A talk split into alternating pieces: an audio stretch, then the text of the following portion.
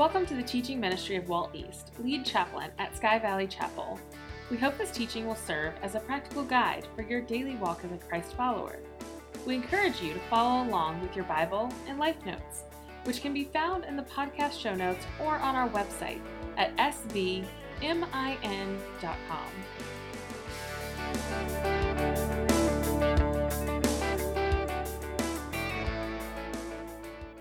Well, this time, you'll take out that other half sheet of paper, the one that says Life Notes at the top, it'll kind of give you an outline. Just got a basic outline today for today's message. I have the scripture on there as well. And today we're going to look at a blind man that could see. We're going to find out that he could see in one way even before Jesus touched him. We've been going through the Gospel of Mark for the last year, and the Gospel of Mark can be divided into two major sections. And we're coming um, to the end of the first section, the end of chapter 10. Chapters 1 through 10 of Mark are all about Jesus revealing himself to us. He reveals himself to us as the Son of Man, the Messiah, the King of the entire universe. And then chapters 11 through 16, which we're going to begin next week, is about Jesus going to the cross. In those first 10 chapters, we've seen Jesus teaching. He taught with authority. We've seen his miracles. We see Jesus on the Sea of Galilee in in the midst of a raging storm, with waves crashing over the side of the boat, and with just a words, Peace be still. The text tells us the wind and the waves died down and were muzzled in an instant because creation responds to the Creator. We also saw his miracles of healing. Jesus taking lepers and, and, and those whose fingers or whose ears are rotted off, whose skin and sand were like sandpaper, and Jesus healed them. And with a touch or, or a word, their, their limbs grew, their skin turned soft and smooth. One of the most amazing miracles we saw in the first half of this gospel was when Jesus healed a man who was deaf and mute. And not only did, not only did Jesus restore his hearing, but he restored his ability to speak. And so that's what we've been seeing as Jesus is teaching and he's performing these miracles in the first 10 chapters. In chapters 11 through 16, we're going to move from Jesus revealing himself for who he is to the great work that Jesus came to do to die on the cross for sin, conquering sin and death for you and for me. And today we're going to look at Jesus' final miracle in this first part of Mark's gospel. Next week, as I said, we're going to begin chapter 11 with the, with the triumphal entry into Jerusalem, what we celebrate um, typically in the springtime on Palm Sunday, followed by the final week uh, that, that Jesus was facing and going to the cross to die. We're in Mark chapter 10, as I said. We're going to begin at verse 48 this morning. You can follow along on the screen or you can follow along there. It's on your life notes. It says, Then they came to Jericho. As Jesus and his disciples, together with a large crowd, were leaving the city, a blind man, Bartimaeus, that is, the son of Timaeus, was sitting by the roadside begging.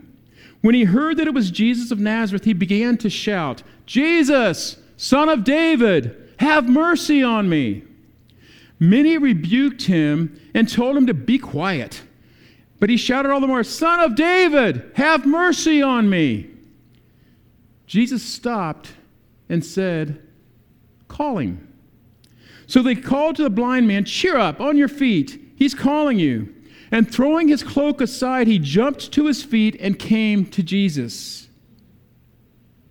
What do you want me to do for you? Jesus asked him. The blind man said, Rabbi, I want to see. Go, said Jesus. Your faith has healed you.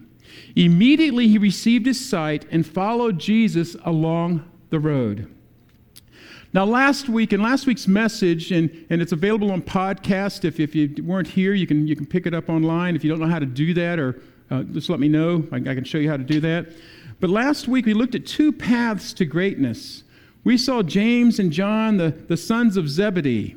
They brought their mother with them to see Jesus, and they had to ask for Jesus. They had something they, they wanted, they wanted, um, they wanted Jesus to do for them. And they said, when, we, when you come into your kingdom, Jesus, we want the positions that are on your right and on your left. Please promise us that you'll give us these two highest positions in your kingdom.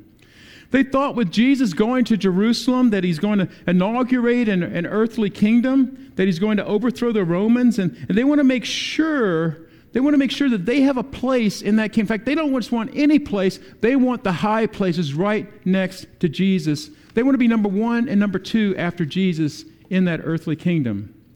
But as, we, as we've seen through our study of the Gospel of Mark, already three times Jesus has told them that he's not going into Jerusalem to set up an earthly kingdom. He's going to Jerusalem to die. And then he's going to rise from the dead. But like stubborn children, they let it go in one ear and out the other. They refused to listen, they refused to absorb that. And so they went behind the backs of the other apostles and they tried to manipulate Jesus into giving them what they thought were the two highest positions in the kingdom. Now, interestingly, when they approached Jesus, Jesus asked them this question. He said, What do you want me to do for you? And that's a key phrase here. You've already heard it once this morning in our scripture today. The key phrase here, in essence, they're asking Jesus, you, we want you to make us rich. We want you to make us famous. We want you to give us power and authority. That's what they want. They want us one and two in your kingdom. And Jesus didn't say yes. He said, That's not for me to give to you. You guys are, are getting it all wrong here. Now, notice here as we go to this next story, this week's story, when Bartimaeus comes to Jesus, we find those exact same words, that exact question on Jesus' lip, he, lips. He says to Bartimaeus, What do you want me to do for you? And Bartimaeus has a very different attitude than the two sons of thunder. It's not make me rich, make me powerful, make me important. It's Jesus, I'm desperate for mercy. Have mercy on me. I can't see. I want to see. And I think Mark actually puts these two stories right next to one another for a good reason. He's trying to show us something. He's, he's, he's trying to contrast the, the ideas uh, that are in the minds of James and John, these guys who were cousins, as we saw last week of Jesus, these guys that had followed Jesus for three years of ministry, these guys that should understand Jesus, versus this man, this random beggar who's blind on the side of the road. James and John don't get it. They're blinded by their ambition in the truest sense of the way. What Bartimaeus wants Jesus to do for him is to give him mercy, show him mercy, mercy that he knows he doesn't deserve. And yet Jesus does respond favorably to Bartimaeus' ask. I think this lesson here, this, this juxtaposition of these stories, is for you and for me as well. Not just for the people there, but for you and me. Think about it. When we approach Jesus, don't you and I oftentimes sound a lot like James and John? Lord, I want to be more comfortable. Lord, I'd like to be a little richer, even though most of us in this room, if not all of us, I dare say all of us in this room are richer than the majority of the people in the world. I'd like to be better off than I am, Jesus. How many times, when was the last time you, you just said, Jesus, have mercy on me? Have mercy on me. Heal the thing that's standing in the way. Take away the thing that's standing in, relay, in, in the, the way of relationship with you. And oftentimes, when we ask those other questions like James and John, Jesus doesn't respond favorably. In fact, most times he doesn't respond favorably, I don't think, to asks like James and John. But when we come to him begging for mercy, that's when Jesus answers prayer. Now, a couple things I want to put, point out here um, about what we're going to study this morning. This is actually the last of the miracles that you're going to see in Mark's gospel. There'll be no miracles from here on out, except, of course, when Jesus rises from the dead, which, of course, is the greatest miracle that ever occurred. And that's the biggest one. But, but from here on out, there's no miracles. There is a cursing of a fig tree, but it's a curse. I'm not really going to consider that a miracle there because it's certainly not positive. We'll see that in next week's, uh, next week's message. But we know that Jesus is headed to Jerusalem. Today we see that he passes through the city of Jericho, and, and that's on the way on the way to Jerusalem. And while the Gospel of Mark only tells us that there is one salvation story and healing story that takes place, there is, and that's blind Bartimaeus, but there's actually two salvation stories that we know here that take place uh, as Jesus is going through Jericho for the, for the final time. The other one is, is about this wee little man named Zacchaeus. We read about that in Luke chapter 19, and we, as we go through the Bartimaeus story, it's going to be helpful for us to look at Zacchaeus because it's taking place about the same time during the same time period. Mark just chose not to record it in his gospel.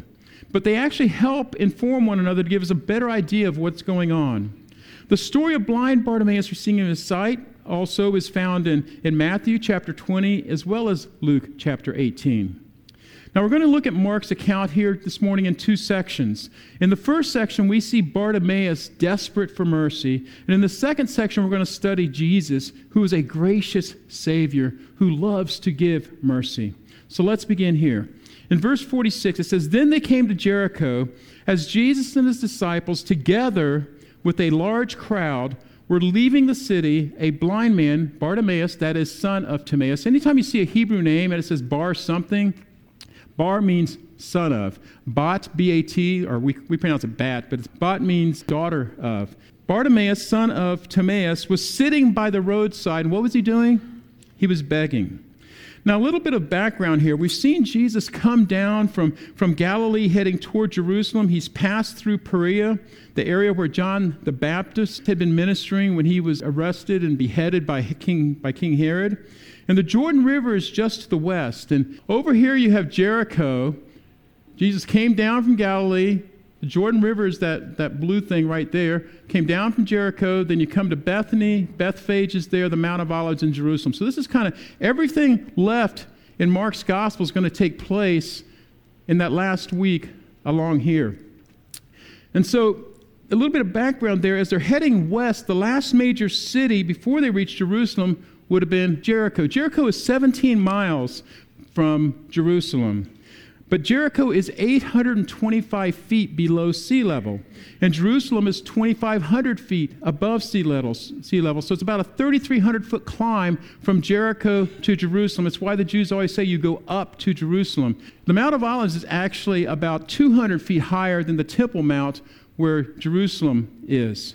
Now, the Jews would walk this in about six or seven hours, but it was a grueling walk because it was an uphill climb. It, would be kind of like, uh, like going out the gate here and going up to the fire station. That's an uphill thing. I made that mistake the first time I rode my bike here at Sky Valley. I went out and I turned left, and that was kind of arduous, climbing that hill up to the fire station. The Jericho Road here was very well traveled. And here, go back one slide. Here's a photo to give you a sense of, of what it looked like. It's a very windy road through a rocky hillside so that you could not always see very far ahead of you and when you were traveling. And there were many pilgrims that would travel this road headed to Jerusalem as they went there, particularly for Passover and, and other holidays. And, and this is an area where there are bandits and robbers, and they're famous for attacking people because you couldn't necessarily see around these little hills and, and protect yourself, and they could lie in, in, in hiding and, and wait for you there. If you recall the, the story of the Good Samaritan that Luke tells about, that happened on the Jericho Road. That's where the, that's where the guy was beaten up, and, and the Samaritan took care of him. Now, as I said, you know, Jericho was a, was a decent sized city. In New Testament times, it had been rebuilt about a mile south of the Old Testament city of Jericho. If you remember that back in Joshua, you know, when they marched around seven times and the walls came tumbling down. The New Testament city of Jericho is about a mile north of the old Jericho. They built it there because there's, there's springs, there, and there's palm trees. It sounds kind of, uh, kind of familiar, doesn't it? Kind of like where we are. Uh, that's why they built the city there in the desert.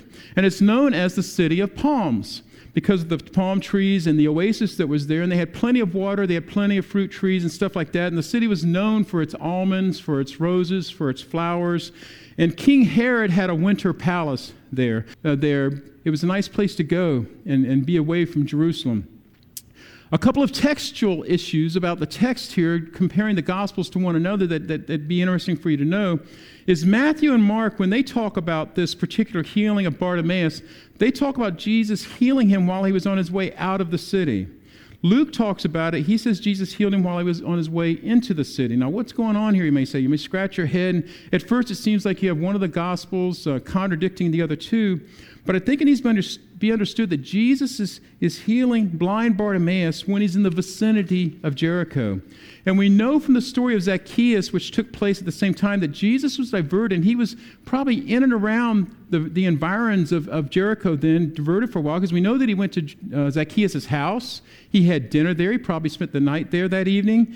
And he said, I'm going to go eat with you, I'm going to be with you. So while he was planning on passing through, Jesus stuck around Jericho for a while, so he might have been in and out of the city many times.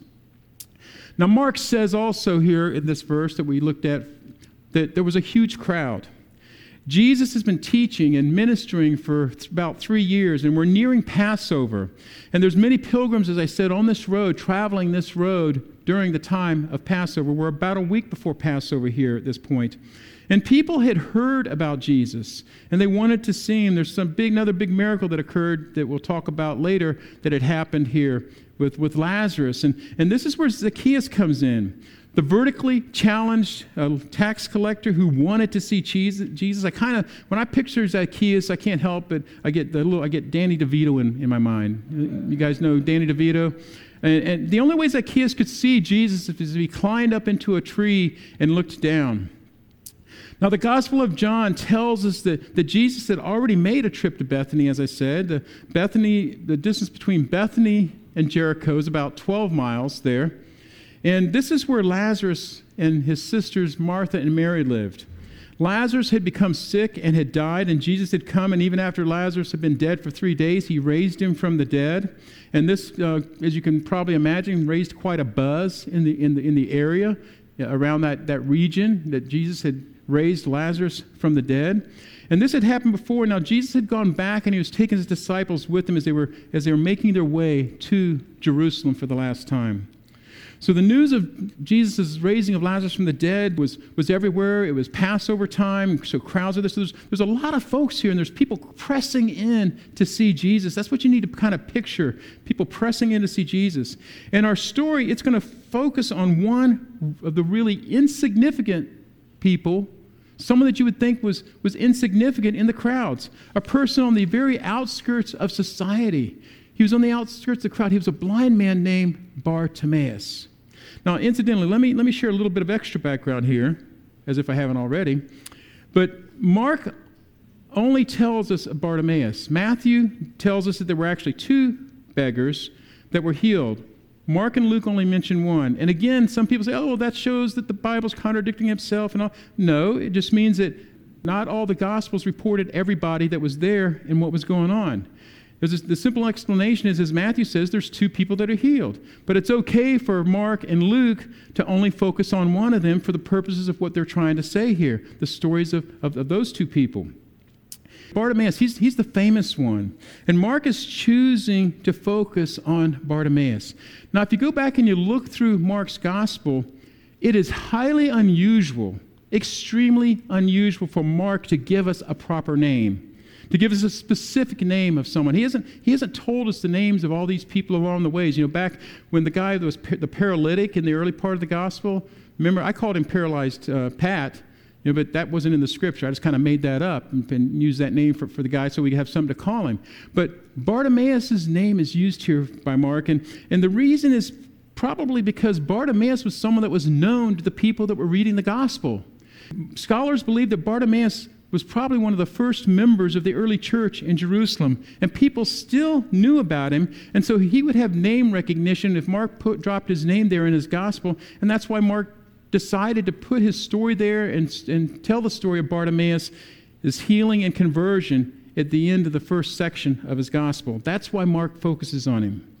One other thing I'd like to mention that's really important for us to understand as we get into the story is that in those days, in those days, the Jews, they viewed someone who was blind or someone who had leprosy or someone who was afflicted in any way, they said that's a result of sin.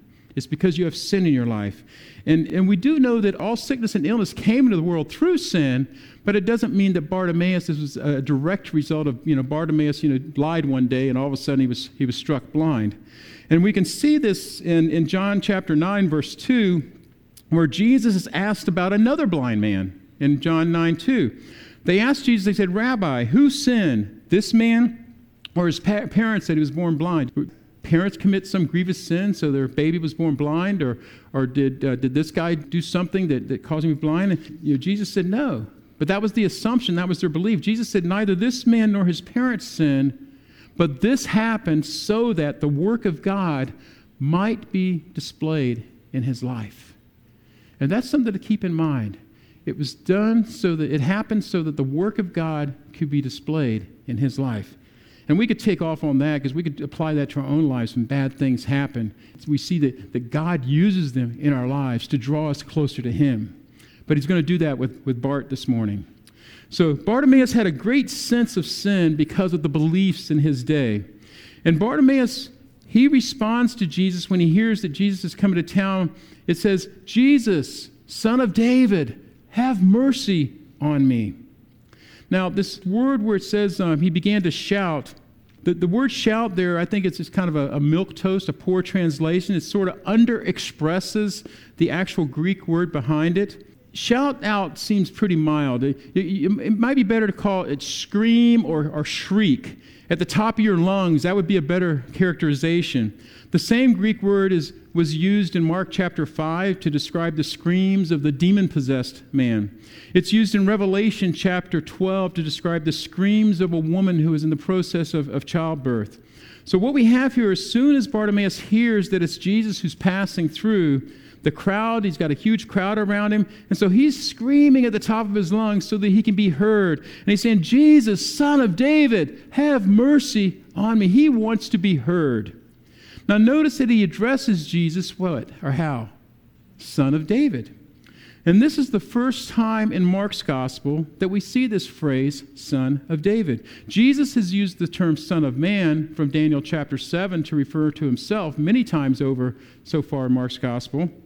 But this is the first time you see Son of David. And Barnabas, through this, is recognizing something very important. He's recognizing that Jesus is the Messiah. In Hebrew, the Mashiach. He's the, he's the Messiah, the one who is the rightful ruler that, that comes from the line of David, the one that was promised in all the Old Testament prophecies. And I find it completely ironic that Barnabas, who has no physical eyesight, but he has laser sharp vision, to see spiritually. He knows that he's in a desperate situation. He, he, he feels a great sense of his own sin uh, about being blind. He knows that Jesus is the Son of David, the Messiah. He believes that, and he's desperate for mercy from the Messiah, which is why he's screaming at the top of his lungs, crying out to Jesus, desperately so to be heard. Now, notice the crowd. Notice their reaction to him. Do they show any empathy? Do they show any mercy? It says, Many rebuked him. Many rebuked him and told him to be quiet. But what'd that do? He shouted all the more loudly, Son of David, have mercy on me. Rebuke is a very, very strong word. You can scold somebody, but you rebuke somebody. That's like in your face. Don't do that. It's like, shut up, Bart. He doesn't care about you, neither do we. But Bart wouldn't keep quiet. He keeps screaming out at the top of his lungs, Son of David, have mercy on me. Now, this leads us to the second part of our message Jesus, our merciful, merciful Savior. It says, Jesus stopped and said, Call him. So they called to the blind man, Cheer up. Kind of changed their tune really quick, didn't they? Cheer up, on your feet. He's calling you. And as we've studied Mark's gospel, if you've been with me through the past year as we've, as we've gone through these, and again, if you, have, if you haven't been with us, you can always pick them up. Uh, every one of the messages in this series is online. We find that Jesus is filled with incredible compassion for those who are in need, especially those who come to him looking for mercy, not prideful, in this crowd, or he hears, Jesus hears the desperate cries of this blind beggar calling out to him for mercy. And what does Jesus do? He stops everything. I mean, and, don't, don't miss this. This huge crowd, they're processing, they're walking along the street. Jesus stops everything. He pulls the emergency brake. He said, Where is that guy? Call him over to me. I want to talk to him. Bring him to me. And how does Bartimaeus react? It tells us in verse 50 throwing his cloak aside, he jumped to his feet and came to Jesus. Mark wants us to notice how Bartimaeus came to Jesus. There was no dawdling, there was no, you know, sauntering over. You know, he jumped up, he threw his cloak off, and he went to Jesus as fast as he could. Now, why would Mark include these details? Well, well, I want you to think about the cloak and think about what the cloak meant to Bartimaeus, what he needed it for. Remember this massive crowd. Bartimaeus probably may not find his cloak after all this stuff goes on. And once, once he's done talking to Jesus and all this, trying to go back and find that cloak, it may, may not be able to. It may be stolen or, or, or something, you know, it's maybe gone. The, the cloak was important to Bartimaeus as a beggar. It kept him warm at night. When he was begging, he'd sit down on the, on the ground and he would lay his cloak out. Beggars would lay their cloaks out in front of them, and you'd throw the, you'd throw the money that, you were, that you're giving them into the cloak, and that's the way that he could get. Remember, he was blind. He couldn't, he couldn't see, but he could hear when the, when, the, when, the, when, the cloak, when it would hit the cloak, he'd be able to get it. He'd be able to pick the cloak up and gather all of his stuff up with him. And the cloak was an important part of his life, but what did he do? He left it behind. He left it behind quickly and ran to Jesus. And it's like, it's like he was so confident that he's not going to need that cloak anymore because he's confident that what he wants to happen is going to happen. And Jesus said to him the same question as I pointed out that he asked James and John last week What do you want me to do for you? The blind man said, Rabbi, I want to see. This is our connection to last week's story. What do you want me to do for you. Bartimaeus doesn't say, hey, uh, make me rich, you know, let me sit at your right or your left, or, you know, or, or, next to James or John. You know, I heard those guys have already put dibs on, the, on those important seats. Let me, just, let me just have one of those other lesser seats. Put me in the, in, the, in the peanut section of your kingdom. No, that's not what he said. He says, I just want mercy. I just want mercy. I just want you. And Matthew, in the parallel accounts, tells us that at that moment, Jesus reached out and touched Bartimaeus' eyes. Luke tells us that, that, that Jesus said to him, Receive your sight. And so, with nothing more than a gentle touch and a spoken word, instantly, Bartimaeus could see. Go, Jesus said. Your faith has healed you. Immediately, he received his sight and followed Jesus along the road. Notice a couple things here. Notice what happens. Jesus said, Your faith has healed you. What we have happening here is more than just a, a simple healing, a simple physical healing. Was there any doubt in Bartimaeus' mind that Jesus was the Messiah? I don't think so. I don't the way he was carrying on and screaming for the son of David, I don't think so. He, he was calling him son of David. He understood that Jesus was the one that was promised. He knew that he was the Messiah. There was no doubt in his mind that he was in a, in a desperate situation. There was nothing that he could do to help himself. That's why he's screaming to the top of his lungs. He realized that he was a sinner in need of mercy from the Messiah. He desperately needed God to do something for him. And so he was healed not just physically, but he was healed spiritually. Jesus says, Your faith has healed you. And in the Greek, there's a very interesting word play going on here. The, the word that's, that's translated healed here is that, I put it in red up there above it, is the word sozo, the Greek word sozo. There's actually a specifically different Greek word that's used for physical healing. But sozo covers not just physical healing, it's much more comprehensive. And so, another legitimate translation here would be Go, your faith has saved you. So he wasn't just healed physically, he was healed in his relationship with God because he was desperate for mercy and he was looking to Jesus, who alone could give it to him. So, as Mark finishes uh, this first section of his gospel, we have this great irony. You have a blind man who couldn't see physically, but he had the spiritual eyesight to see the one thing that he needed desperately. To see that he was a sinner in desperate need of mercy and to see that the one that could give it to him was right there in front of him. Now, another big twist to this, interesting twist to this story is, is notice that Jesus tells him to what? Tells him to go. But Bart followed Jesus along the road. Now, there are other times when people do try to follow Jesus after he heals them, and he says, No, no, no, go. Remember the Gadarene demoniac? Back in chapter 5, 6. You know, he wanted to follow Jesus and go back. He says, No, you stay here. And that guy ended up evangelizing the whole region. But here, Bartimaeus joined Jesus and the disciples on their journey. Seeing Bartimaeus was with them. And can you picture next week? We're going to look at next week. Can you picture when Jesus has his triumphal entry into Jerusalem? Bart was there with him. In the early church, there's Bart. On the day of Pentecost, there's Bartimaeus, one at the beginning of the church. And I think this is might be why Mark mentions him by name. It's like, you all know Bart. Let me tell you a story. Let me tell you how he came to Jesus. Let me tell you his come to Jesus story. Now, two applications here before we go. What does this teach us? It teaches us that those desperate for mercy from Jesus will find it from Jesus. Remember these two contrasting stories, James and John? What do you want me to do for you? Oh, we want to be rich, we want to be famous, we want to be powerful. Jesus didn't give it to him. But when Bartimaeus answered the same question, What do you want me to do for you? I want mercy. He found it. And I want you to know that if you're here this morning, if you're desperate for mercy from Jesus, that you will find it from Jesus. If you're here saying, Jesus, make me rich, powerful, and, and famous, I can't guarantee that he's going to do that. There's some people that teach, I'll just say that, you know, you, you, you've got a Cadillac in your, in your driveway and it's going to show up there. I can't say that. That's not scriptural. But I do know that those that seek mercy from Jesus find mercy from Jesus. I know that in the midst of a, of a crazy, large crowd, that Jesus can hear the cries of a blind beggar desperate for mercy, and that he will stop everything. He will change his itinerary to reach out and grant mercy to that beggar.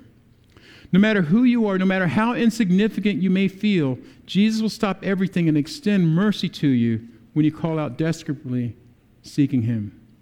The other thing I'd like to point out to you is this the weaknesses that we despise in our life are the very things that God will use to draw us to Himself.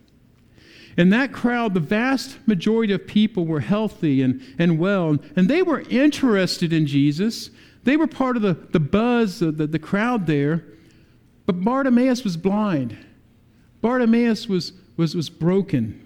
His blindness had brought him to a point of desperation, which is why he alone called out for mercy from Jesus. And you know, you may be the most blessed person in that crowd, Bartimaeus, because God used his blindness to bring him to the end of himself so that he could desperately and humbly cry out for mercy to Jesus. And so, what about us? Do you have weaknesses in your life? Things that, that you really can't stand about yourself, that, that, you, that you, you, you need to get on your knees and, and cry out desperately to God about, cry out to Jesus for mercy. He will use those things to draw you to Himself. We think those things are, are not good for us, but they're tools that God can use to humble us and cause us to come to Him, to, to seek Him, to call out for God, for mercy from Jesus Christ. And we can be sure, we can be certain that we will get it. What a story.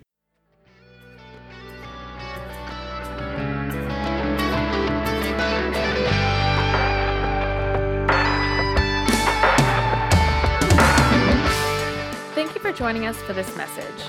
For more information on Chapel Mole and the ministry of Sky Valley Chapel, please visit our website at svmin.com.